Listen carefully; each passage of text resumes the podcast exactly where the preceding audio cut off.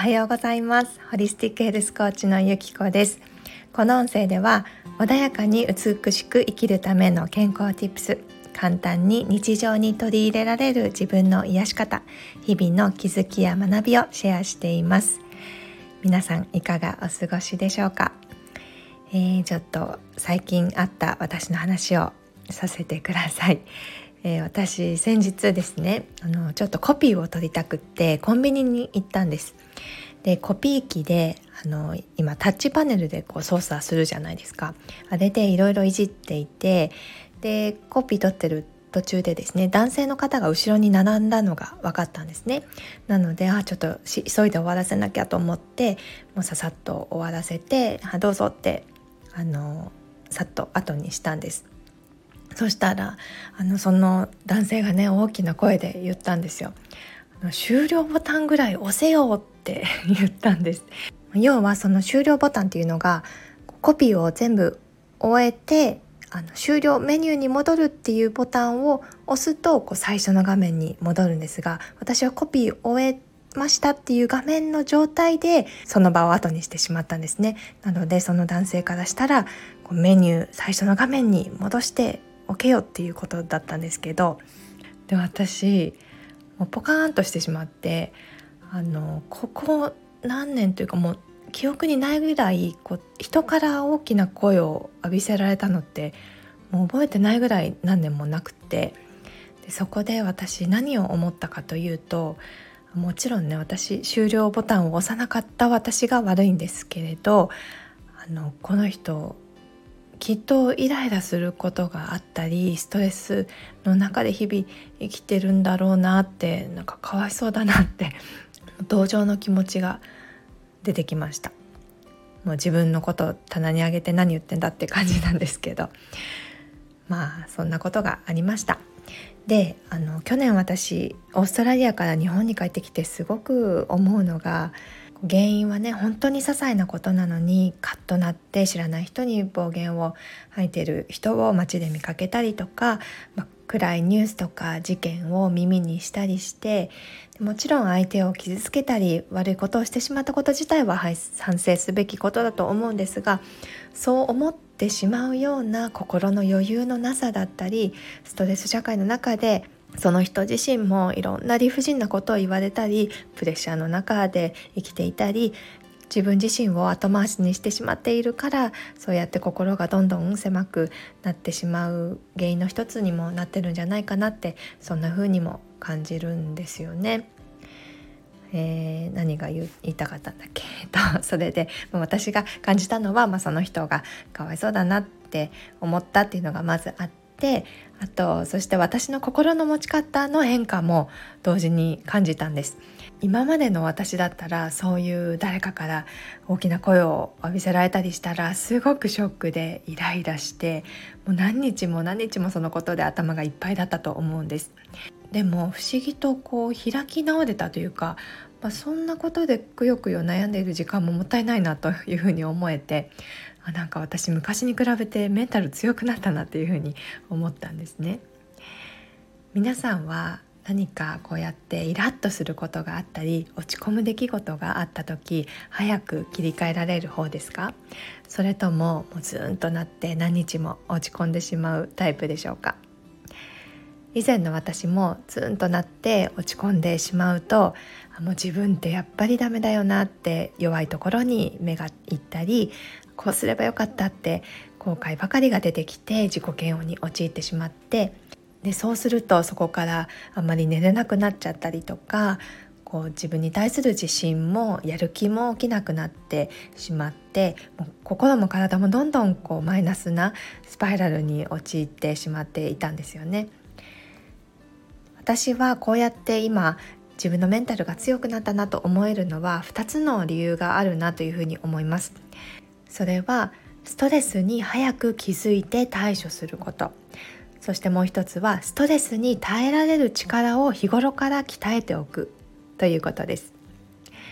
そもそもストレスって何かっていうと心身に刺激を引き起こすものというふうに言われています。その刺激の原因となるのは、え、外側からの刺激と内側からの刺激ですね。外側からの刺激というと例えば職場とか、え、友人との人間関係だったり騒音とかあとは寒さ暑さのこう寒暖の変化だったり。で一方内側からの刺激となるのは自分の心の中に緊張だったり不安焦り憎しみっていう感情がある状態だったりとかあとはまあそこから疲労とか不眠あと体の不調っていう風に変わっていってそれが、えー、ストレスの原因となったりします。厚生労働省の調査によるとストレスを感じる対象として男性では仕事がまず一番に挙げられて女性では仕事とともに出産育児っていうのが挙げられたそうですそして男女ともに年齢が上がるにつれて健康についての悩みが増加しているというデータを読みました。自分を取り巻く環境が変化すると新たにそれに対応することが要求されますしいろいろな面での変動が多い現代に私たちは本当にストレスが多い社会に生きてるなというふうに感じます。なので本当に自分のメンタルを自分自身で強く整えておくというのは本当に必要なことだなというふうに思います。で先ほど言ったメンタルを強くするための2つの方法のうちの1つ目。ストレスに早く気づいて対処するということです。皆さんはストレスには3つの段階があるって聞いたことありますか？ストレスとなるもの。ここでストレッサーとも言われるんですけどこのストレッサーを受けた時に最初の段階というのは警告反応期というふうに言われていてストレッサーを受けて初めてこう体から何らかのサインが出ている時期です。例えばちょっと呼吸が早いなとか動悸がする食欲がなんか湧かないななんとなくだるいなっていうそういう感じ。で続いて次の段階が抵抗期といってさらにストレス状態が続いて抵抗を続けて体が戦っている時期ですね。体はストレッサーに対して防衛的な身体反応が現れて常に体は緊張状態にあります。不調に気づいてはいるんだけどもう頑張ってそれに抵抗している状態ですね。でその抵抗期この時期も無視してしまうと最後の段階疲弊期に入ります。ストレッサーを受け続けてもう疲れ切ってもう心も体も状態が弱ってしまっている。ここまで行ってしまうとうつ状態になったり自分だけの力ではもう対処できなくなってしまいます。なのでこの3つの段階の最初の段階この時点で何か自分の心や体にいつもと違う違和感を覚えたらしっかりその声を聞いてあげるということが大切です。でそこから体が弱っていたならまず休養を最優先して回復に努めること。栄養のある食事をしっかりとってあげること。自分の好きなこと。例えばお風呂に入ったり本を読んだり音楽聴いたりしてリラックスして対処してあげるっていうことが、えー、大事になってきます。そしてメンタルを強くするための2つ目のポイント。ストレスに耐えられる力を日頃から鍛えておくということです。